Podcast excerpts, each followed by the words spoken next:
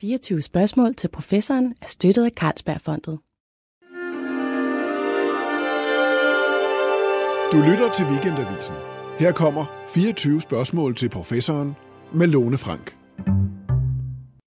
Det er ikke frygtelig lang tid siden, at øh, vi alle sammen sad i vild spænding foran øh, tv-skærmen eller computerskærmen og ventede på det første billede af et sort hul. Øh, det var jo sådan annonceret flere dage i forvejen. Nu kommer den her sensation, og man sidder og, og venter på noget af det, man sådan ligesom har set i, jamen at det kan være, øh, det kan være øh, film om fremtiden og rumfilm og alt det her. Og så kommer der sådan et, øh, jeg vil sige meget gnidret billede, der ligner sådan et eller andet meget, meget pixeleret. Måske sådan en, en glødende donut, der er ved at, at flyde ud, og der er godt nok lidt mørkt inde i, i midten af det. Øh, og det bragte jo hele astronomien på den anden ende. Nu har man set det første billede af et sort hul. Eller begivenhedshorisonten fra et sort hul. Og øh, jeg må sige, ja, men det, det var også øh, det var fint. Men øh, ja, gad ved, om ikke de indstiller fokus bedre næste gang. Vi skal snakke meget mere om sorte huller i dag, fordi at det ikke bare er et mystisk fænomen i sig selv. Der er også en rigtig øh, god idé bag at forske i sorte huller, for det kan fortælle om rigtig meget andet. Og til at snakke om det, der har jeg en ekspert, som selv forsker i sorte huller. Det er dig, Marianne Vestergaard. Velkommen. Jo, tak skal du have.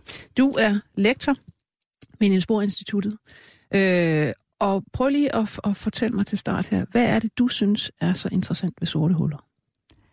At sorte huller, de er øh, hvad hedder det, ikke bare interesseret i, er interessant i sig selv, men de kan faktisk sige en masse om, hvordan galakser udvikler sig, fordi det... Øh, vi ved, at alle, alle galakser har et sort hul i midten, eller sagt, vi formoder, at de, at de fleste har.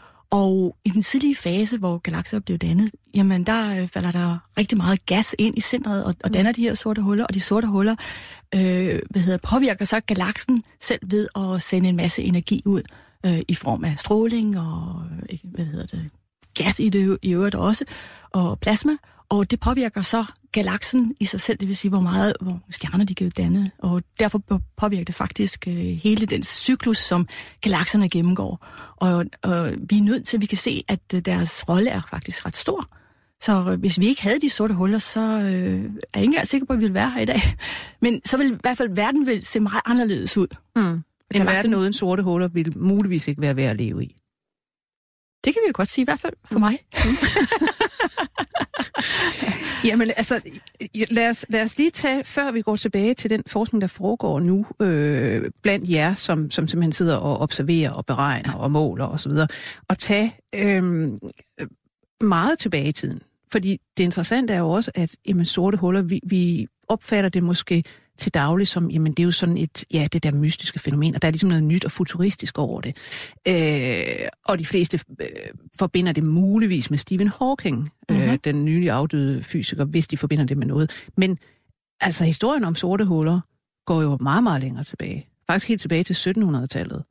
Og en britisk forsker, John Mitchell, og senere den øh, franske forsker Laplace, som de fleste har hørt om i forbindelse med Laplaces lov, som er noget helt andet. Ja. Men, men allerede i 1700-tallet går de jo i gang med egentlig at hypotetisere sorte huller.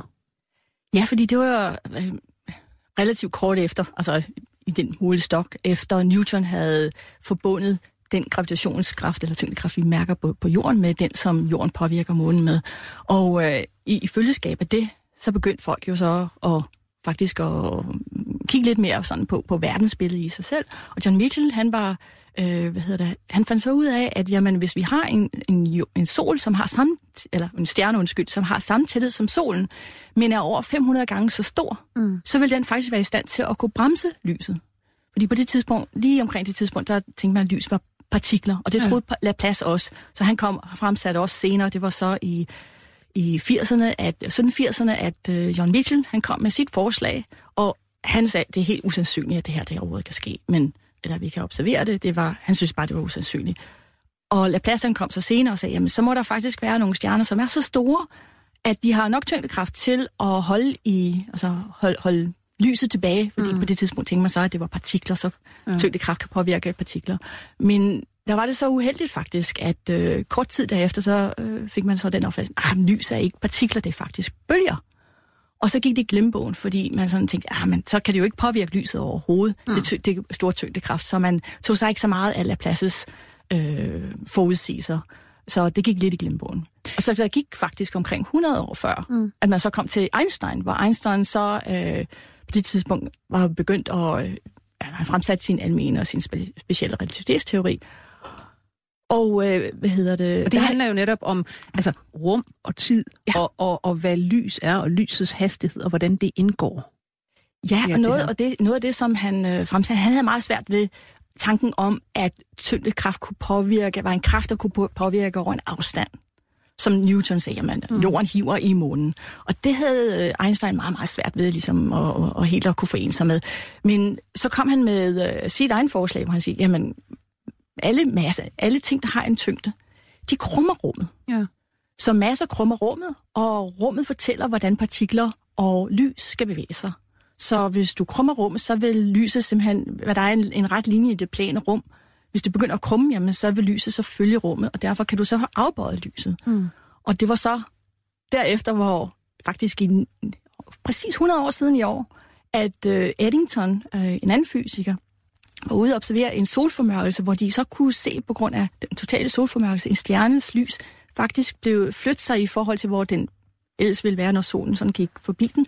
Og derved kunne man så bekræfte, at øh, en, en stor øh, en stor, en stor masse, stor kan, masse afbøje ja, lyset. kan afbøje lyset. Ja. Hvem finder egentlig på øh, udtrykket sort hul?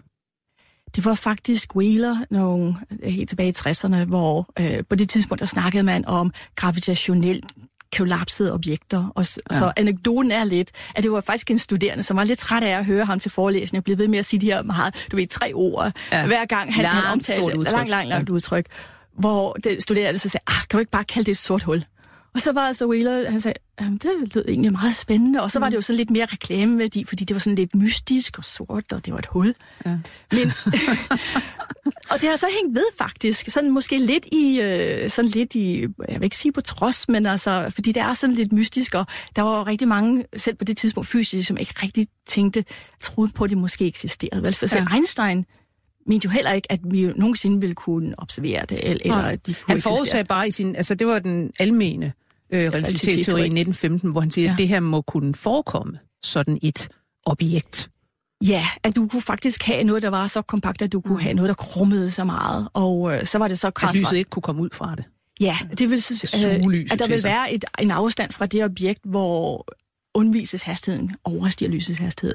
Mm. Så og det vil så være, at hvis der er noget lys eller et eller andet objekt, der er meget tæt på det sorte hul, tæt ved den her begyndelseshorisont, så vil, og det udsender noget lys, så vil det lys ikke kunne komme til os, fordi det bliver fanget af det sorte hul. Det er sådan, ja. det skal forstås. Ja. Selvom al den tyngde, der ligger i det sorte hul, det ligger meget langt væk fra begyndelseshorisont, meget ned i et, et lille et punkt. punkt. faktisk, ikke? Ja, altså. det er jo det, som uh, Karl Schwarzschild, uh, nogle måneder efter, at Einstein kom med sin teori, han fandt så en, en løsning på, på hvordan tyngdefeltet så ud omkring sådan en punktmasse, som Einstein var meget vildt begejstret for, at, at de så fik. Men det er det, der så siger, at du har både den her begivenhedshorisont, som for os er meget speciel, fordi det netop sætter den grænse fra, hvad, hvad kan du, hvad kan, hvad kan undslippe fra det sorte hul, og hvad kan ikke.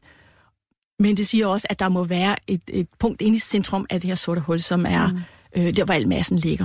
Mm. Og så du har en, øh, det, vi kalder en singularitet. Mm. Men man er svært ved sådan i, i vores verden at egentlig se på den, et, et tredimensionel singularitet. Og ja. det er også derfor, vi snakker om et sort hul, men det er jo ikke et hul i, i, som, i sig selv. Det er egentlig bare et, et punkt, hvor der er jo utrolig stor masse inden for en meget lille radius. Men det er jo så underligt, at den her begivenhedshorisont, den, er jo så, den kan jo være altså, millioner af kilometer ja. udenfor. Ikke? Ja. Så det er, ja, du har et objekt, hvor du har den her horisont, millioner af kilometer øh, i radius, og så har du inden massen ja. ligger i et punkt i midten. Ja. Øh, det er sådan noget, hvor, hvor man siger til sig selv, ja, altså man kan matematisk beregne så til, at det må være sådan, og så videre, men, ja. men det, er, altså, det er lidt svært intuitivt at forstå, ikke? meget svært. Ja. Selv nogle gange for os andre. Ja. så det er ikke helt underligt. Men, øh, men det, altså det interessante er jo, at nu har vi jo fået bekræftet, at sorte huller eksisterer. Ja. Og jeg vil sige, selvom vi, havde vores, vi har haft vores øh, formodninger lige siden 60'erne, mm. 1950'erne, der fandt man så nogle galakser, som havde meget kraftig øh, røntgen og, og radiostråling fra centrum, ja. og man kunne se variabilitet, eller at den stråling, den varierede med så, så øhm, kort tidsskala, at vi kunne se, at det var noget, som var meget kompakt. Mm. Og vi kunne også se de store energier, den kraftige stråling, der kom fra, det må være noget meget energirigt. Ja. Og der havde man så formodning om, at det nok var ja. sorte huller, som var energikilden. Men det er først langt senere, at man egentlig har fået mere, hvad kan man sige, øh, hvad hedder det, andet indirekte bevis ja. for, at de sorte huller eksisterer. Så. Men, men kan man sige, at det her billede, man kommer med, den her gnidede donut, altså at, at det gør en kæmpe stor forskel? Altså det, det er fantastisk flot, at man har kunnet måle sig til det med de her mange teleskoper. Det er det teknisk set, uden at vi skal gå ind i det. Men man har vel godt vidst, også med ret stor sikkerhed før, at jamen, de findes Ja, nej, vil jeg sige, nej. fordi de her gravitationsbølgemålinger, som vi allerede fik gjort, altså det var kun to år siden, vi fik de første målinger, de viste så... Ja, det var tyngdebølger, hvor man ligesom sagde, her er to sorte huller, der, der er stødt sammen. Ja, ja. så Einsteins teorier siger, at hvis du har et, et, en, en, en masse, det vil sige et, et objekt med, med en tyngde, det vil så krumme rummet. Men når det accelereres, for eksempel det går i banebevægelse med et andet objekt, så begynder det at lave øh, bølger og krumninger i rummet, som så kan udbrede sig med lysets hastighed, og som så kan forvrænge hele vores verden. Og det kan man, har man så kunne måle med, netop med det her LIGO, det her gravitationsbølgeobservatorium, fordi man kunne måle de her forskellige forskydninger. Ja. Og ud fra svingningerne, øh, de svingninger er meget karakteristiske, om det er neutronstjerner, eller om det er neutronstjerner i sort hul, eller to sorte huller, der støder sammen. Og der har man så kunne bevise, at de her, der er to sorte huller, der har stødt sammen i nogle af de her sammenstød, de har målt. Mm. Og det allerførste, det var noget med 29 solmasser, altså et objekt, der er 29 gange så tungt som solen, ja. og et andet objekt, der var 36 gange så tungt som solen, som smeltede sammen. Ja. Og det er meget karakteristisk. De kunne ikke have været noget andet ud fra det signal, man havde fundet. Og det var simpelthen... En sorte huller. En sorte huller. Ja. Og det var på baggrund af Einsteins teorier og der mm. hans ligninger, at man fandt frem til det. Men der, hvor vi er, kan man sige, vi har formodet, at der har været sorte huller i centrum af de her galakser, men vi har faktisk ikke vidst det. Mm. Vi har det bedste måling, vi har, det er for vores egen mælkevej, hvor man er, øh, jeg vil lige sige, for at kunne måle, om det er et sort hul, det vil sige, vi skal have en meget stor masse inden for et meget lille volumen. Det vil sige, vi skal gå så tæt på objektet som muligt og kunne måle på noget, der er i banebevægelse. For eksempel stjerner. Det gør ja. man omkring det sorte hul i vores egen mælkevej. Mm. Og der har man så det bedste måling på, at det kunne være altså et sort hul, og ikke noget andet underlig fysik, som ja. vi måske ikke har fundet endnu, for det kunne det sagtens være. Det kunne måske være en klump af neutronstjerner eller noget andet, eller vi ved, der findes neutronstjerner, som er meget kompakte stjerner, som består næsten kun af neutroner, men hvad nu, hvis der fandtes et andet objekt, ja. som er en mellemting mellem en neutron, mm. neutronstjerner og et sort hul, som vi bare ikke har kendt til, fordi de er så svære at detektere. Ja. Så vi har i hvert fald fundet ud af, at de her, der er omkring stjernelinjen, det vil sige ikke mere end 100 gange solens masse, at de eksisterer. Men mm. vi har ikke vidst, om de kompakte objekter, eller de tunge objekter, vi ser i centrum af galakserne, som var sorte huller. Var sorte huller. Og de har en masse, som er en million til 10 milliarder gange solens masse. Så de er meget, meget tunge. Mm. Og den vidste vi faktisk ikke, om de var sorte huller. Men det ved vi nu. Mm. Fordi vi har et direkte bevis. Og det kan godt være, at du synes, at det der ser lidt smadret ud. Men vi forskere, vi er bare ellevilde. Ja. Fordi det, der er det mest spændende her, det er ikke nok med, at vi ser en, en, en ring af gas. Fordi jeg vil mm. sige, hvis, vi, hvis der ikke var gas i det centrum af den her galakse, hvor ja. vi kigger på, så ville vi slet ikke kunne se det sort hul. Så var det var sort mod sort. Men det, det I har taget billeder af, eller det man har taget billeder ja. af, det er så et, øh, altså det er et sort hul, der er i, i midten af en galakse en galakse, som ligger omkring 52 millioner lysår væk. Ja. Den der M87? Ja, Misha 87. Ja, okay. Godt. Og det gas, det er på vej ned på det sorte hul. Ja. Det øh, fodrer det sorte hul, og det, når det så kraver ned omkring det sorte hul, så bliver det komprimeret, det støder ind i sig selv, mm. så det er ligesom, når du gnider hænderne sammen, så bliver det ja. varmt, og så bliver det så varmt, så det gløder. Ja. Og det er det, vi kan se her. Og fordi vi så har et sort hul, der ligger foran og laver omkring, eller ned i alt det her gas, ja. så kan vi kun se altså den, den gas, der ligger udenom, men hvis det ikke var et sort hul, så vil vi bare se en plet. Ja. Fordi så vil noget lyset fra det omkringliggende gas, det vil blive reflekteret på det objekt, der eventuelt vil være. Ja. Hvis det nu var et kæmpe stort neutronstjerne, så vil mm. den her overflade. Ja. Og som vi ved fra planeter, så kan lyset... Kaste noget af lyset tilbage, tilbage til os. Ja. Men det kan det ikke her, fordi Nej. det er et sort hul. Det er et sort hul. Det suger det der lys op. Øhm, Før vi går videre til, til den forskning, du selv sidder og laver, øh, så synes jeg lige, vi skal runde Stephen Hawking. Fordi ja. at det jo er ham, rigtig, rigtig mange har hørt om sorte huller igennem. Og han var jo teoretiker. Han sad jo der bundet til sin kørestol og sine forskellige maskiner på grund af ALS. Øh, men, men, øh, men teoretiserede rigtig meget omkring sorte huller. Og, og hvad var det, han kom med af, af idéer? Han kom med blandt andet øh, den teori om, at øh, man faktisk godt kunne ekstrahere, trække noget energi ud af sorte huller. Fordi rummet ikke er tomt. Det tomme rum er ikke helt tomt. Så du har øh, virtuelle partikler, som så, eller lyskvanter, som så, eller energier i rummet, som så kan blive til virtuelle partikler, en partikel og antipartikel. Og de i et kort splitsekund, så smelter de sammen igen og bliver til vakuumenergi. Der vil jeg lige komme med en øh, lytteroplysning. Hvis man er interesseret i det her med partikler og antipartikler, antistof, så skal man gå ind og høre en udsendelse, vi har med Jeffrey Hangst, som simpelthen handler om antistof. Men øh, endelig videre. Ja. Okay. Uh, ja, så, og hvis så nogle af de her øh, virtuelle partikler bliver dannet tæt ved begivenhedshorisonten, hvis den, den ene partikel så falder ned i det sorte hul, så øh, på grund af den energibevarelse, der skal være i det her partikel-antipartikelpar, så vil den anden partikel så simpelthen blive slynget væk fra det sorte hul. Mm. Og derved få en, en kæmpe øh, hastighed og trække noget energi ud, fordi noget af det forsvandt jo ned i det sorte hul, og, og den energi så samlet set skal den, de to energier være... det samme. Være, så den tager simpelthen noget med ud. Ja. Altså, det er det, man kalder Hawking-stråling. Ja, det er Hawking-stråling så. Men det er meget svagt, så det er meget svært faktisk at observere det. Har man observeret det overhovedet? Nej. Nej. Det er nok heller ikke rigtig muligt. Og den, den tidsskala, hvor med et sort hul vil øh, fordampe, er simpelthen så lang tid, at vi skulle have og hvad var jeg kiggede på? Det var, øh, altså du skal have et et-tal med, jeg ved ikke hvor mange nuller bagefter, gange hvor alderen af vores univers. Så får et almindeligt sort hul af dem, vi kender os fra, bare en, ja. der er en solmasse. Ikke? Man sige, det, det står og fordamper sådan en partikel ad gang, men det går Det går virkelig langsomt. langsomt. Så de partikler, eller de sorte huller, man, kan, man vil kunne se fordampe inden for vores levetid, det vil være nogle bitte, bitte små sorte huller, som er en brøkdel af, du ved, måske kun et par gram eller et par kilo, du ved. Jeg har ikke lige regnet det ud, så jeg kan ikke lige sige det med, med, med sikkerhed, hvor stort det skal være, men det er for eksempel, der er folk, der snakker om, at den der Large Hadron Collider kunne danne små sorte huller. Som er det her store øh, øh accelerator, vi har nede i CERN. Ja. ja. Og ja, det kan jeg godt huske, der var en frygtelig masse skriveri om, tænk hvis der bliver dannet et sort hul, og det opsluger hele Schweiz verden. og Frankrig og måske ja. hele verden. Ja. og faktum er, at de vil fordampe så, altså på så kort tid inden for mm. altså få sekunder igen. Ja. De er så små, ikke? så de vil ikke rigtig kunne opsluge det. Der er også lige den ting, selvom vi har et sort hul i, i centrum af vores egen mælkevej, så vil det sorte hul ikke kunne opsluge vores verden, fordi den har alligevel en begrænset rækkevidde. Mm. Så hvis det sorte hul kunne opsluge os, så vil solen også kunne opsluge os, og det kan den ikke. Vi ligger i en meget stabil banebevægelse omkring jorden, så alle jer, der har opgaver til på tirsdag, mm. de skal alligevel ind, indleveres. Ja. Der, er ikke, øh, der er ikke noget at gøre. Der er ikke noget at gøre. Hvor står vi så i dag? Altså nu er vi kommet om, omkring alle de her teorier helt tilbage fra 1700-tallet til Hawking og stråling osv. Øhm, hvad, hvad ved vi om, om sorte huller i dag med hensyn til, altså hvad kan de have af størrelse og udbredning, og øh, hvor mange er der, og, og, og den slags, hvad har de her karakteristika?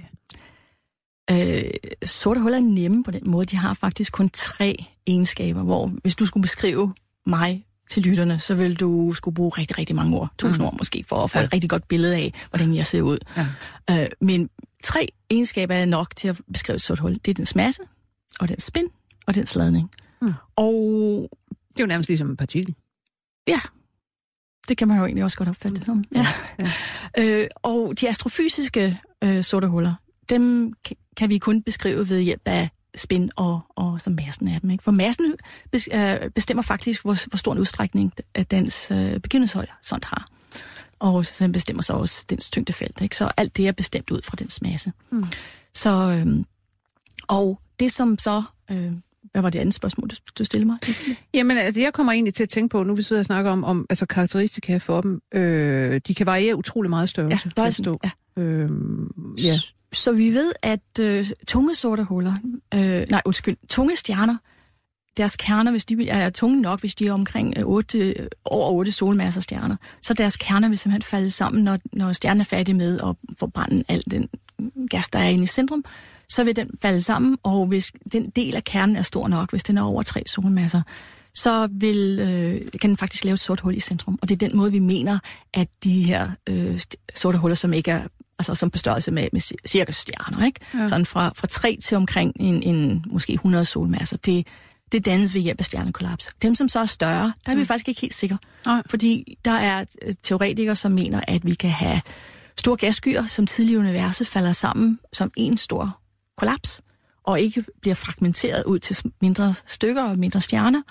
Øh, der er også dem, der mener, at de, bliver dannet fra små stjerner og små sorte huller, som så langsomt kolliderer, som vi kender fra gravitationsbølgemålingerne, til større og større øh, sorte huller.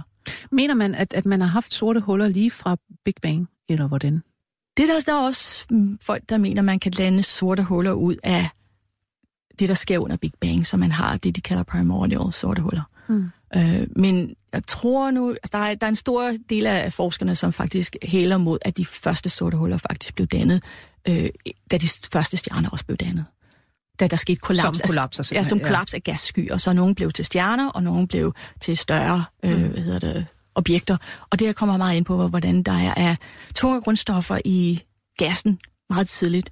Fordi jo flere tunge grundstoffer der er, jo, jo mere kan gassen fragmentere og køle. Mm. Øhm, så det afhænger meget af, af betingelses, altså begyndelsesbetingelser, dem kender vi ikke rigtig ja. godt. Og derfor har vi, der er forskere, som netop diskuterer med, øh, med hinanden om, hvordan laver vi de allertungeste sorte huller, som vi kender, som er de her 10 milliarder sorte huller, som vi kan se allerede er ude ved en Altså langt ude i universet, det svarer til, at universet, da lyset blev udsendt derfra, kun var om altså mindre end en milliard år gammel. Det er nu, da de første galakser faktisk blev dannet. Og vi aner faktisk ikke, hvordan de kan blive dannet så hurtigt. Ja. Og Big Bang er jo så 15 milliarder år tilbage.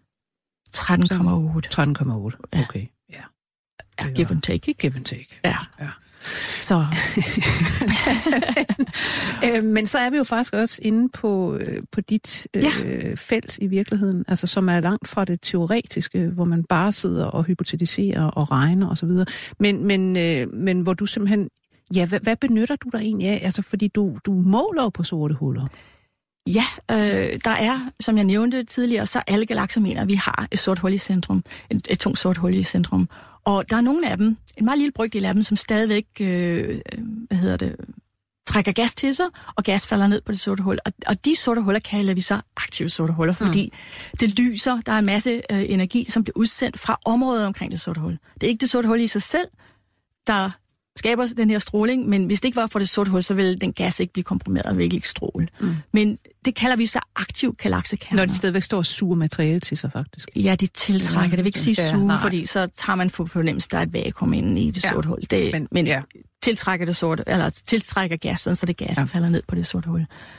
Øhm, og øh, det har fascineret mig meget, fordi lige præcis, hvordan hvordan gassen falder ned, hvordan kommer den ind fra galaksen, hvordan kommer den ind og lægger sig, kommer ind og lægger sig i en skive omkring det sorte hul. Ja. Og den stråling, der så bliver øh, skabt i den proces, fordi gassen bliver rigtig, rigtig varm, kan så øh, excitere noget andet gas, som så udsender noget meget karakteristisk øh, øh, stråling, som kommer ved nogle bestemte bølgelængder. Og dem kan vi se være meget, meget brede, så vi kan se, at den gas, som udsender de her emissionslinjer, kalder vi det, mm. de bevæger sig utrolig hurtigt. Vi snakker om flere millioner kilometer i timen, som den drøner omkring det her sorte hul. Og den gas kan vi bruge til at øh, måle massen af de sorte huller. Men ikke nok med det, ved at finde ud af, hvordan gassen kan falde ned på det sorte hul, hvordan strålingen påvirker gal- galaksen i sig selv, der kan vi så få en bedre forståelse af, hvordan galakser udvikler sig. Og det er der, hvor, hvor min interesse egentlig er. Og det, som jeg har, øh, hvad hedder det, det som jeg forsker inden for, er specifikt at finde metoder, hvor vi kan øh, få nogle meget, meget nøjagtige massebestemmelser af de sorte huller, selvom de, de befinder sig meget langt væk i universet, fordi vi netop har det problemstilling, at vi kan, vores estimater lige nu siger, at hvor de målinger, vi kan gøre på nogle af de her meget fjernt liggende aktive galaksekerner, de har den og den masse. For mm. eksempel 10 milliarder solmasser. Mm. Men der er stor usikkerhed vi sige, inden for en faktor 5 måske, kan vi sige. Og nogle af dem er vi ikke helt sikkert afhængige af, hvor gode vores data er, måske inden for en faktor 10. Men hvis vi skal vide præcis, hvordan de sorte huller påvirker deres galakser, og hvordan det så påvirker hele galaksepopulationens udvikling, og hvordan universet udvikler sig fra de tidligste tider til nu, der er vi nødt til at kende massen af de sorte huller meget mere nøjagtigt. Fordi det, hele den energiudsendelse, der sker, sker jo på grund af, at det sorte hul har et tyngdefelt. Ja. Og det er så egentlig det, der er energikilden i de her aktive galaksekerner, og energikilden i at påvirke galakserne, så de ikke mere kan forme, danne stjerner. Men noget, noget af det energi, der faktisk bliver sendt ud i galaksen, kan også øh, skubbe til gassen, så gassen kan falde sammen med danne stjerner. Så det sorte hul kan både være med til at stoppe stjernedannelse, mm. men det kan også skabe stjer- stjernedannelse. Og det er der, hvor vi skal så finde ud af, hvad er det for, præcis for nogle processer, som indgår. Er det øh, i dens, øh, det sorte huls virkelig virken med dens galakse. Ikke? Og, og for at kunne gøre det præcis nok, så er vi nødt til at kende massen af de sorte huller meget mere præcist, end vi kan i dag. Så det er primært det, jeg kigger på i dag. Øhm, er der øh, man sige, er sorte huller, øh, det må være et, et pænt stort område inden for astronomien, eller hvordan, med hensyn til, hvor, hvor mange der ligesom vælger at studere sorte huller. Nej, det er det egentlig ikke. Det lyder, nej, men det er Ja. måske bare, fordi du lyder så entusiastisk. Ja. Jeg tænker, om det må, det må da være noget, enormt mange mennesker interesserer sig for. Det er måske mere et, et sådan specielt felt. Øh, jeg vil sige, der er rigtig mange, der arbejder øh, med galakser i sig selv og galakseudvikling. Men der, der er ved at være en, en større skære. Nu kan du også se, at der er rigtig mange, som interesserer sig meget mere for sorte huller nu, efter vi har set billedet Ja. af det sorte hul. Og øh, folk, der arbejder, forskere, der arbejder forskellige øh, hvad hedder det, emner, områder, hvor man har for eksempel gamma glemt og den slags, er nu mm. også begyndt at interessere sig for, hvad er det, der egentlig sker. Altså sorte huller er virkelig kommet på dagsordenen. Da jeg som studerende startede med at og, og kigge på de her ting, og var interesseret i det, der var der rigtig mange, der sagde til mig, det der, det kan du ikke bruge til noget. Vi kan ikke lære en dyse om det der, fordi det er så besværligt. Alt det der stråling, vi ser derfra, det, det er svært at adskille fra hinanden, og det kan vi ikke lære noget af. Og da jeg så var postdoc, det vil sige mit første job, efter jeg blev færdig, jamen, der begyndte folk jo så at, at kunne se, at de sorte huller faktisk påvirkede galakserne, og der har det sådan taget mere og mere om sig, hvor det gik fra, at folk, der arbejdede med aktive galaksekerner, vi gik til fra at være, nu samler I jo bare på øh, sommerfugle-lignende mm. stråle. Altså, I, Ja. I bare sidder og nuser med noget, som kun I interesserer jer for, som ikke har nogen rigtig betydning til, at nu begyndte dem sådan at lave simuleringer af, af, hvordan universet udvikler sig, hvordan galakser bliver dannet. Pludselig begynder de, begynder de at interessere sig for, hvordan øh, det hedder, de sorte huller, deres øh, påvirkning. Ja. med resten. Hvad er egentlig deres rolle i alt det her? fordi de godt, altså de kan se, vi kan også se, der er observationer, hvor vi kan se, at de sorte hullers øh, stråling påvirker øh, gassen der omkring, og den gas bliver så så varm, at øh, den påvirker de andre galakser, for eksempel i røntgenhobe. Mm-hmm. Vi har øh, Jeg forklarer, hvad er en røntgen? en røntgenhob, det er, vi har, øh, det er faktisk en galaksehob. Vi har masser af galakser, som er har samlet sig, det er ligesom de er til, de er til fest. De er, det er en familie, Ja. og det, festen foregår i køkkenet, det ved vi jo godt, ikke også? Ja. Og, og alle de her galakser, de er som en bisværm. Men de ligger så øh, drøner omkring hi- hinandens fælles tyngdepunkt med 10.000, altså 10, ja, undskyld, øh, 1000 km i sekundet forbi hinanden. Ja. Men de ligger så ikke kun øh, som galakser, men de er så faktisk ligger ned i en meget øh, tæt røntgengas. Det vil sige, der er masser af varm gas, som er så varm, den, den gløder i temperatur på 100 millioner grader. Og den er så så øh, varm, at det gløder i røntgen. Så vi kan og, se, røntgen er, så vidt jeg husker, en, altså en elektronstråling. det er en stråling fra, øh, Kernen. fra elektroner. Ja. Ja. Øh, bremsestrålen, når, når elektronerne ja. bliver accelereret. Så det Ja. er rigtig varm gas, der kan udsende røntgenstråling. Og der kan vi så se, at, at øh, på grund af, at gassen køler ved at udsende strålingen, så vil vi også få noget gas, som er, så bliver så koldt, det kan danne stjerner.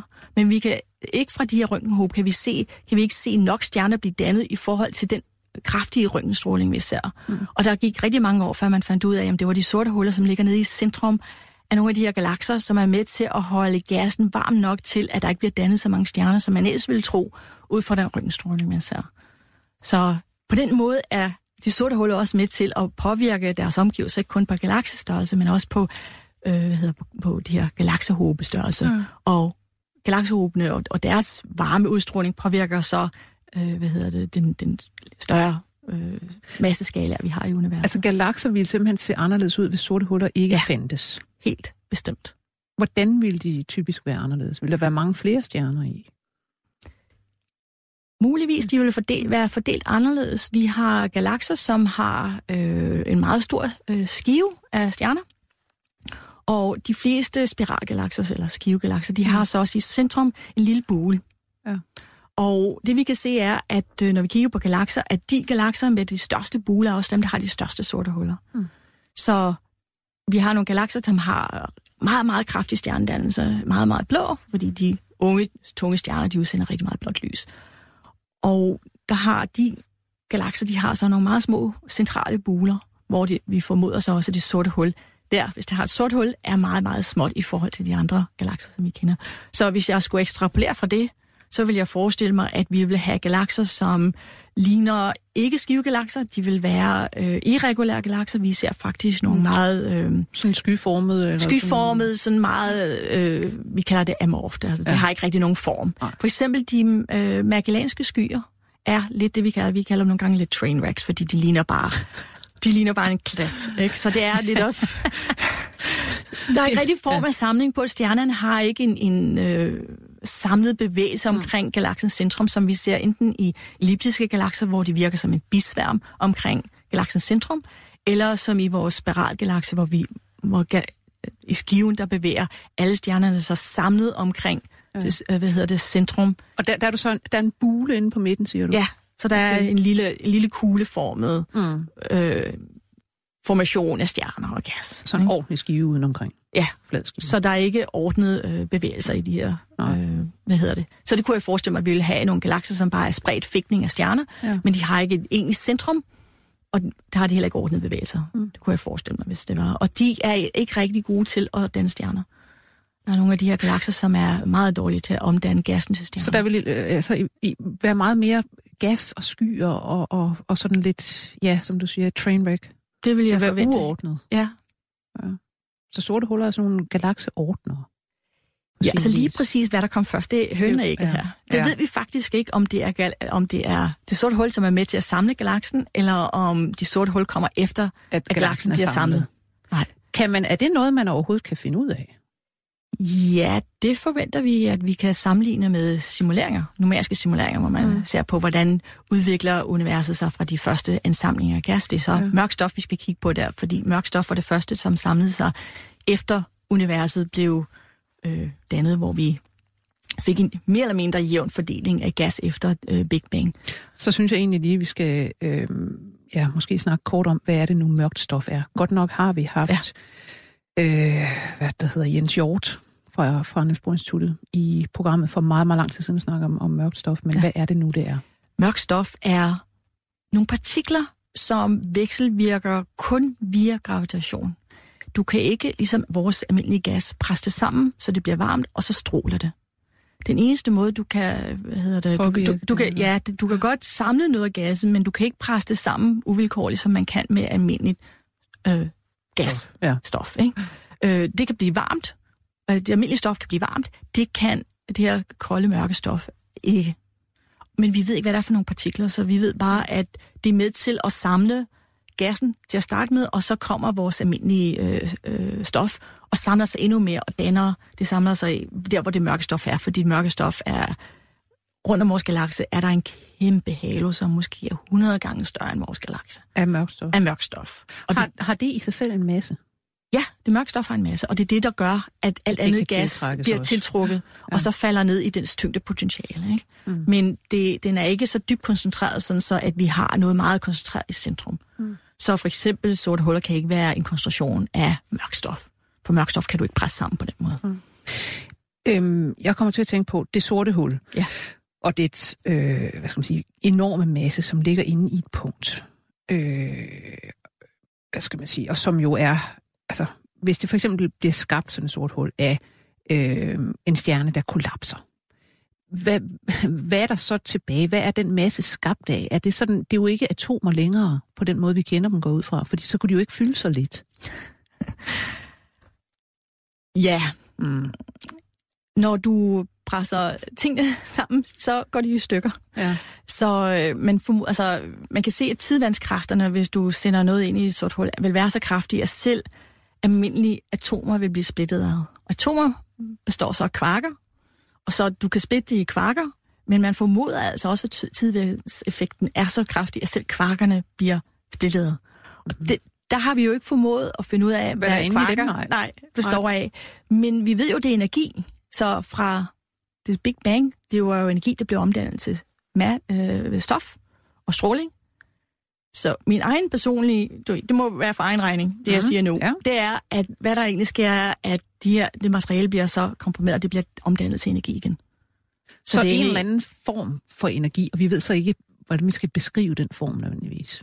Nej, fordi ja. det, vi kan jo ikke se, hvad der er inde i et sort hul. Nej. Vi kan ikke få nogen som helst informationer. Mm. Men de teoretikere, som så forsker i de, den teoretiske del af sorte huller, de vil jo have en, en teori, som, eller en hypotese, en model, som man måske kunne teste. Så det er op til dem at finde noget testbart, sådan så vi for eksempel ved hjælp af de nye øh, hvad hedder det, muligheder netop ved at, at samtætte teleskoperne til, til at, at kigge på, hvad der sker omkring det sorte hul, som vi har set her øh, ved Event Horizon Teleskop. Øh, der formoder man altså også, at man på et senere tidspunkt vil få så god opløsning af Event Horizon, at man begynder at lave nogle test af, hvad sker der egentlig, når materiale falder ned på det sorte hul. Teoretikerne har nemlig en idé om, at måske er tyngdefeltet, tyngdekraften er måske overført af nogle små partikler, som man kalder gluoner. Mm. Eller, nej, undskyld, gravitoner. Nu begynder ja, ja. Det var noget med ja, gluoner ja, det er noget helt andet. Ja, det, ting sammen ja, i kernen, ikke? Så vi kan, det, øh, det, var, ja. Det var lige en, hvad man kalder det, en brain fart. Ja. Uh, det var en graviton, det var det, jeg ville sige. At man så måske derigennem faktisk kan finde ud af, hvad, hvad er der inde i sorte huller, men også, hvad er tyngdekraft egentlig? Ja. Man har jo også sådan fundet ud af, at uh, andre kræfter netop kan bestå af nu, nogle partikler. partikler. Ja, det er jo netop det, altså, øh, altså man, man hele tiden støder ind i, når man snakker om øh, teorier for det ene og det andet, øh, og hvordan universet hænger sammen. Altså tyngdekraften er hele tiden meget svær at forklare. Ja. Altså, og den stikker ud som sådan en, en, en dårlig tommelfinger ja. i det hele. Og, og Einstein havde det virkelig heller ikke godt med den, vel? Altså, og, og man snakker om han ville så gerne lave teorien om alting, hvor man ligesom ja. kunne få endelig få tyngdekraften ind i verdensbilledet og forklare, hvor, hvor ja. den kommer fra, hvad det er for noget. Ja. Men, men det ser forløb ikke ud til ligesom at... Nej, det har ikke, øh, det ikke lykkes os, men jeg tror nu bestemt, at når vi forstår bedre, hvad egentlig tyngdekraften er, for eksempel hvis det nu viser sig, at tyngdekraft faktisk kan overføres af de her gravitoner, mm. så vil vi komme et, et kæmpe skridt mod at så kunne forene alle kræfterne hvor tyngdekraften, som du siger, er den sidste, som, som skal ind i billedet. De, alle de andre kræfter har man kunne forene ved høj nok temperatur. Nu nævnte du før, at I kan komme meget videre med de her forskellige øh, måder at observere på og bruge mange teleskoper. Prøv lige at forklare, hvad det egentlig er, man gør i det her observationsarbejde. Hvad er det, man gør med de mange teleskoper, og, og hvor vanskeligt er det, og, og hvordan kan det blive bedre? Ja, så øh, for at kunne se strålingen fra de her sorte huller inde i centrum af de her galakser, som har masser af gas og støv også i deres galakser. Så bruger man så øh, nogle bølgelængder, som ikke bliver påvirket så meget af alt det, der ligger imellem os og galaksen. Så specielt i det submillimeterområde, radioområde, øh, det er så bølgelængder, som ja, er lidt som vores, øh, hvad hedder det, vores mikrobølge. Ja, radiobølger. Øh, ja, radiobølge. Det er ja. kortere end radiobølger, ikke? Men det er så i hvert fald det øh, bølgelængdeområde. Ja. Og øh, der er det sådan, at så bruger de en teknik, der hedder interferometri. Det kan jeg ikke engang sige langsomt. Interferometri, der var den. Øh, hvor man øh, egentlig går ind og så lægger øh, signalet sammen. Man kan gå ind og ved hjælp af ved, ved hver de her teleskoper. Og hvor mange der, bruger man? Du kan bruge fra en enkelt, du kan bruge, nej, du er nødt til at bruge to, ikke? Mm. Men øh, fra to til, hvor mange du nu ellers vil have øh, jo, jo, jo flere, jo bedre, og jo længere afstand der er mellem, jo bedre. Fordi du kan gå ind og lægge signalet for eksempel for to teleskoper sammen, hvis de har nogle, en rigtig god øh, timestamp, eller en, en tids omløsning, så man ja. ved lige præcis, hvornår hver signaler kommer ind. Og så kan man ved hjælp af de her meget præcise atommure gå ind og kigge på signalet og lægge bølgetop og bølgetop sammen fra de to teleskoper. Så man og, se, hvornår kom det ind her, og hvornår kom det ind her? Ja. Altså, ja. Og så kan man så lægge signalet sammen og få et meget kraftigere signal. Og hvis man så gør det fra teleskoper, som er på hver sin side af jordkloden, som kan se det samme objekt, så vil man faktisk få et teleskop, der svarer til udstrækning af eller som om, afstand, som om, som om skiven i det var, var lige så stor som, om man havde teleskop, ene, som var så, lige så stort som, som jorden faktisk i et ja. tilfælde. Ikke? Men jo flere teleskoper man har, jo, jo bedre kan man så opbygge det billede. Det er anderledes end at tage et øh, visuelt billede, mm. af, hvor man bare tager med et fotografi. Her er vi nødt til at opbygge det både med punkter, men også punkterne i planet, der udgør for eksempel jorden. Fordi jorden drejer, så kan vi så faktisk få noget mere information til det billede, vi skal lave, og det er derfor, det er lidt udsmurt, fordi mm. vi har ikke teleskoper, der ligger tæt ved hinanden og over hele jordkloden.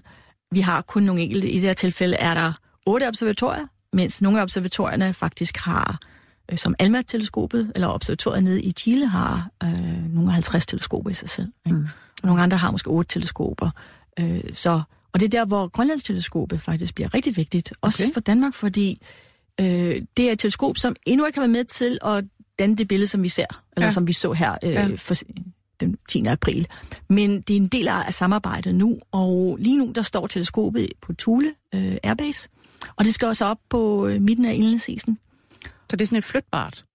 Ja, det vil man gerne, fordi på midten af indlandsisen, der er øh, luften meget tør, mm. og så kommer man også op i 3 km højde.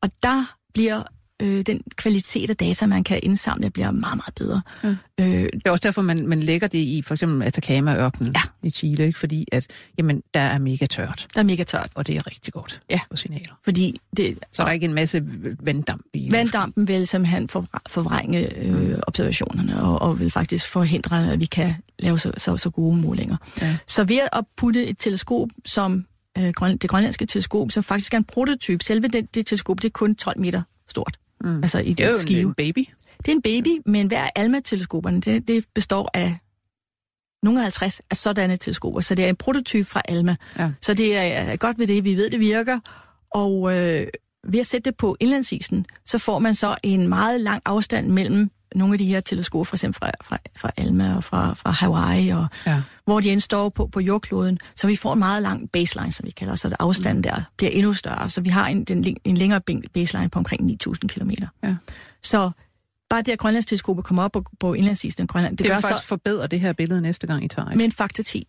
Hold op. Så det bliver meget, meget, altså så det er faktisk der, rigtig vigtigt. Der kommer fokus på Der kommer gang. rigtig fokus på. Ja. Så vi håber på, at der kan komme så meget fokus, at vi begynder at se detaljer, at det ikke bare er, nu ser vi noget, der er lidt lyser her, der er nogle ja. blobs her og der, men vi faktisk vil se meget kraftigere detaljer. Men som du siger, det er jo heller ikke et, det er jo ikke et fotografi, det er jo nogle målepunkter, ja. som man så via algoritmer og ja. altså matematik, som er udviklet til det her, øh, hvad skal man sige, får lavet en slags billede. Og ligesom et scanningsbillede af en hjerne i virkeligheden. Det er da ikke et fotografi, det er en masse målepunkter, man laver et billede ud af. Ja, så, så de har som, som sagt, på grund af, at der ikke er så mange teleskoper, og, mm. og du, ikke kan, øh, du ikke har så meget information, som du har for et almindeligt billede, et almindeligt optisk billede, så er man nødt til med, ved hjælp af algoritmerne at faktisk finde ud af, hvad, hvad burde der ligge imellem de her datapunkter, ja. vi har. Så de laver de her øh, simuleringer, og for at sammenstykke ved hjælp af de algoritmer, hvordan så den her kilde egentlig ud. Ja. Og de har lavet rigtig mange simuleringer med forskellige grupper, som har, ikke har vidst, hvad hinanden har lavet, ja. og har behandlet data, så både har lavet den almindelige databehandling, som man normalt gør, når vi ser på observationer fra, øh, hvad hedder det, almindelige øh, andre himmellegemer, men også lave simulationer af, hvad vi forventer sker omkring det sorte hul, når gas falder ned på det sorte hul. Ja. Og så sammenligne dermed. Jeg kommer til at tænke på, at du, øh, du siger nogle gange, øh, at, at du ved, hvad der sker i det sorte hul, men at noget falder ned på det sorte hul. Hvordan skal man... er der nogen rigtig sprogbrug om det her, eller hvordan? Øh, ja, jeg tænker jo på, det er jo... Jeg tænker på det som et objekt. Ja. Så det er derfor, jeg tænker på, at det falder ned på det sorte hul. Ja. Men hvis man tænker på det som et, hul, hul, så er det jo i, i det sorte ja. hul, ja. Så det er virkelig en lidt sprogforvirring. Ja. Det er, jo, det er jo et objekt. Det er jo et objekt, ja. ja. Og det er jo egentlig ikke et hul. Nej, det er jo faktisk et punkt. Det er, det, og så med en, en, det er meget lille, det er meget lille objekt. horisont. Ja, ja, det er et meget lille objekt, hvor ja. den kant ligger meget langt væk. Ja. Altså, det vil svare lidt til, at man ser på vores øh, solsystem, og ser på, at øh, kanten af solsystemet, det ligger jo også øh, 50 gange længere ude, end jorden gør. Ja mens solen ligger i, i centrum. Ikke? Så man vil sige, noget, der falder ind i, det, i solsystemet, det vil så allerede være faldet ind i solsystemet, det er ude ved, ved Pluto, og ja. hvor end de alle sammen, de der... Planeter ligger. Ja. ja. Øh, jeg tænker på alle de der små øh, dværgplaneter og asteroider og kometer ja. og kometbæltet, der ligger derude. Alt Ja. ja. Men der er stadigvæk langt, væk, langt ned til solen. Ja. Ikke? Så det svarer lidt dertil. Hmm. jeg kan huske for øvrigt, med hensyn til, da det kom frem, det her billede, øh, der var der en masse skriveri om, at det var en, øh, en ung pige et eller andet sted, der havde siddet og, og lavet alle de her algoritmer og det her program, og nu blev hun jo slet ikke æret, fordi sådan er det altid med kvinder i videnskab. Og så blev der en hel masse diskussion ud af, jamen hov, vi hører jo om hende hele tiden. Øh, og, og for øvrigt var der altså også en hel masse andre, der var med til at lave det. Det er vel rigtig mange, der har siddet og lavet det her. Ja, vi snakker om, ja, tusindvis Ja. af mennesker, der her, der er, har været med. Der er rigtig mange lige fra øh, tidlige studerende, altså masterstuderende, kandidatstuderende til, øh, og der er nok også nogle bachelorstuderende, der får lov til at være med hen ad vejen, ikke, til seniorforskere. Ikke? Så jo, der er rigtig mange med. Så er det måske ikke lige 1000, men det er måske adskillige 100 mennesker, der, der har været med i den her første del. Og der kommer flere med nu, ikke? Ja. Øh, Så det er virkelig big science, kan man sige. Ja, det her det er jo stort, det har vi jo behov for. Mm. Fordi vi har behov for at samle alle kræfterne for, at både med hensyn til, til øh, manpower eller person power, men også med hensyn til øh, ekspertisen. Mm. Fordi alle kan jo ikke have den meget brede ekspertise, der skal til både at få teleskopet til at fungere, få alle de her forskellige teleskoper til at køre, når de skal samlet vende øh, snuden den rigtige vej og, og kigge på et objekt. Fordi det er jo en individuelle observatorie, som laver andet forskning til hverdag. Ja. Og så er til en gang om året, så kigger de så, eller et par gange om året, så kigger de så et bestemt øh, sted hen. Og det skal koordineres jo, så der er jo, altså der er ikke kun dem, som har arbejdet direkte med data og med observationerne, eller forsøgt at få dem op at køre algoritmerne. Der er også alle dem, som er facilita facilitator, hvad hedder det nu på dansk? Facil- Facilitatorer. Der var den der. Ja. Facilitatorer for at øh, hvad det hedder, få, bare få observationerne til at blive øh, i, komme i kassen, at få koordineret de her ting. Mm. Så der sidder også folk, der skal øh, bedømme deres ans- altså når, når forskerne skriver ansøgninger om, at nu vil vi gerne bruge det, det teleskop til samlet og, og bruge det til Event Horizon-teleskopet, så er der andre forskere, som, som skal sidde og vurdere deres ansøgninger. Ja. Så hvis man tager alle dem med, så er det jo det meste af vores øh, videnskabelige skare, der har været Ja. med til på en eller anden måde at, at støtte op om det her. Ja. Men Hvorfor har, hvem, har, hvem har egentlig øh, fundet ud af, eller, eller ligesom foreslået, nu tager vi altså dette her sorte hul i øh, hvad det hedder, kæmpegalaksen M87, øh, som ligger øh, 55 millioner lysår væk. Hvorfor lige det her hul, man vil tage et billede af? Man gik ind og kiggede på, om hvad er det egentlig for nogle nære galakser, vores egen mælkevej, men også at, at de galakser, som ligger omkring os, som har øh, et sort hul af en størrelse, som gør, at vi faktisk kan opløse det rumligt. Det vil mm-hmm. sige, at med den øh, kvalitet af vores, når vi samler vores, vores øh, hvad hedder det, forskellige teleskoper, Teleskoper.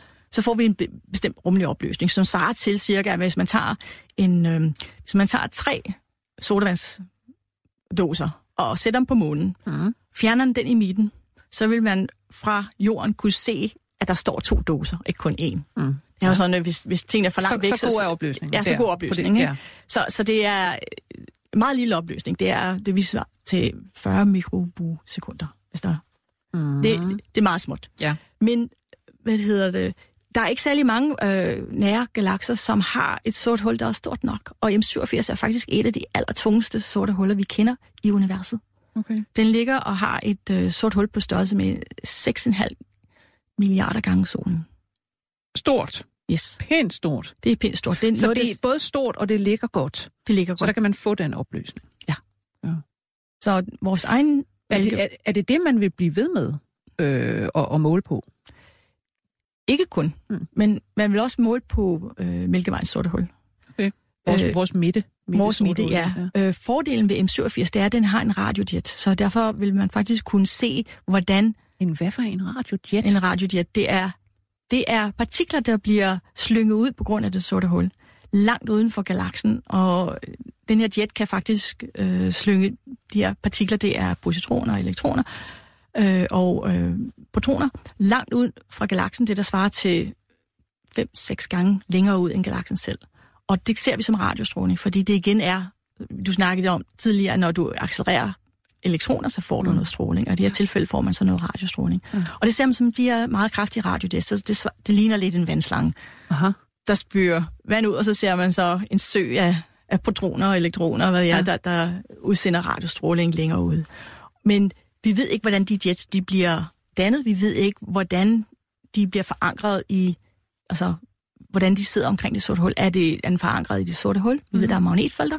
Er den forankret i ja, fordi den det, altså, skive af gas, der ligger omkring det? Hvordan bliver den dannet? Hvor langt væk fra ja. det sorte hul bliver den dannet? Ja. Det ved vi ikke. Det er, jo, det er jo endnu øh, et, kan man sige, øh, pænt stort spørgsmål. Ja man ikke har svaret på, og som man bare kan, man kan sige, man kan jagtage det her, ja. og sige, hold da op, øh, gad vide, hvordan de hænger sammen. Ja, det kan jo godt virke som sådan lidt, øh, lidt øh, navlepilleri ikke, for, for os forskere, men det har faktisk rigtig stor betydning for at forstå, hvordan de her objekter fungerer i det hele taget. Hvordan de så påvirker deres galakser, fordi netop den her radiostråling er med til at påvirke galaksen, den sidder i, eller påvirke de her galaksehåbe, som vi snakker om mm. tidligere. Fordi den kan være med til at skubbe til gassen, den kan være med til at varme gassen op, øh, den kan være med til at chokke noget gas, så så, de, så den gas falder sammen med den her stjerner. Ikke? Mm, ja. så, men vi har ikke nogen anelse. De kan lave nogle radiojets, men de kan, de kan ikke rigtig helt lave dem, som naturen kan, og kan ikke forstå, hvorfor nogle objekter, nogle øh, galakser kan danne dem, andre kan ikke, og vi ved ikke hvorfor. Mm. Så det håber man også at kunne få, få kigget på. Men de har altså tænkt sig at kigge på andre objekter også. Så, men det her, det bliver sådan, kan man sige, de to milepæle, fordi vores egen mælkevej er et stort hul. Ja. Det har vi jo kært. Ja, og ja, ja naturligvis. Det, det er tæt på. Det, det, det er det bedste har, sorte hul. Det er det bedste det sorte hul. Ja, ja. Det, sådan er det jo. Ja. Men der er også masser af, af ting, vi gerne vil lære omkring vores egen sorte hul, og, og vi kan jo se stjerner, der bevæger sig omkring, og så hvis man kan få en bedre forståelse, når det nu ligger lige i vores baghave, kan man sige. Ikke?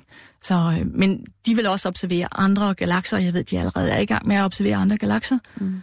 Øhm, men præcis hvad, vi, hvad de så får ud af det, det, og hvad det er for nogle observationer, de laver, det vil vi så komme til at se senere, når de publicerer det. Ikke? Ja. Så. Øhm, nu siger du hele tiden, at de sidder og kigger på det her. Øhm, I det, du laver, får du vel også data fra alle de her teleskoper? Eller hvordan regner man egentlig på massen af sorte huller? Vi, kan, vi har faktisk nogle projekter i gang, netop som jeg nævnte, at vi, øh, min gruppe, øh, vi kigger på gas, der, der bevæger sig omkring det sorte hul. Og det, den, den kan du måle på mange forskellige måder. Så vi kan måle på noget gas, der ligger meget, meget tæt på det sorte hul. Vi kan også måle på noget molekylgas, som ligger lidt længere væk.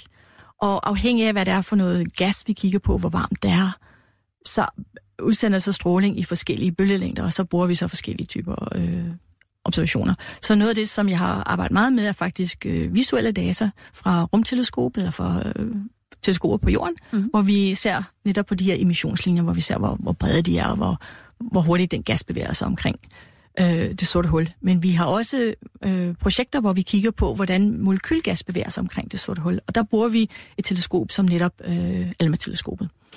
Øh, men vi håber også, altså vi er faktisk i gang med, øh, vi danske astronomer, og øh, få en samarbejdstale med det grønlandske teleskop. De vil meget gerne have danskere med til, i, til både at bruge teleskopet, men også... Øh, er det et amerikansk ejet? Det er ejet af til dels... Øh, hvad hedder det? Det er et projekt, som er delt imellem amerikanerne og øh, East Asia Observatory Aha. ude i Taiwan. Mm-hmm. Så der er forskellige, det konsortium netop, fordi det er igen rigtig mange astronomer, som er, ja. er med. Du er nødt til at simpelthen samle alle kræfterne, ikke også? Mm. Og det er jo også dejligt at se, at de kan få rigtig meget godt ud af det. Øh, men der er så tanken, at, at hvis vi kan være med i det, jamen, så har vi også muligheden for netop at komme ind og bruge noget af hvad hedder det, data, som kommer fra Event Horizon-teleskopet. Men vi har også rigtig mange andre projekter, som sagt, at vi, vi kigger i røntgen, vi kigger i, i ultraviolet og i optisk og i radio og submillimeter også for at, at se, hvordan det her gas så, så vi kan måle på forskellige måder, og så kan vi sammenholde de forskellige metoder, vi bruger til at måle massen, og få en forståelse for, hvad er begrænsningerne i nogle af metoderne, og så håber vi på at kunne interkalibrere vores metoder, så vi kan få en meget mere øh, hvad hedder det, præcis måling af massen af det sorte hul. Men der skal rigtig meget knofedt til. Jamen, øh, det lyder som om, at I i hvert fald ikke bliver arbejdsløse forløbe. Og det lyder også som om, at, at sorte huller er jo øh, hvad der hedder, øh, næsten kommet på mode med, den her, med det her nye billede. Så, så må ikke, at det er et område, der vil tiltrække øh, stadig flere studerende? Det håber jeg sandelig, fordi vi har brug for rigtig mange kloge hoveder. Og rigtig mange hoveder. Tak til dig, øh, Marianne Vestergaard, fordi du kom. Selv tak. Jeg skal sige, at vi som næsten altid er produceret af Ninette Birk. Jeg hedder Lone Frank. På genhør. 24 spørgsmål til professoren er støttet af Carlsbergfondet.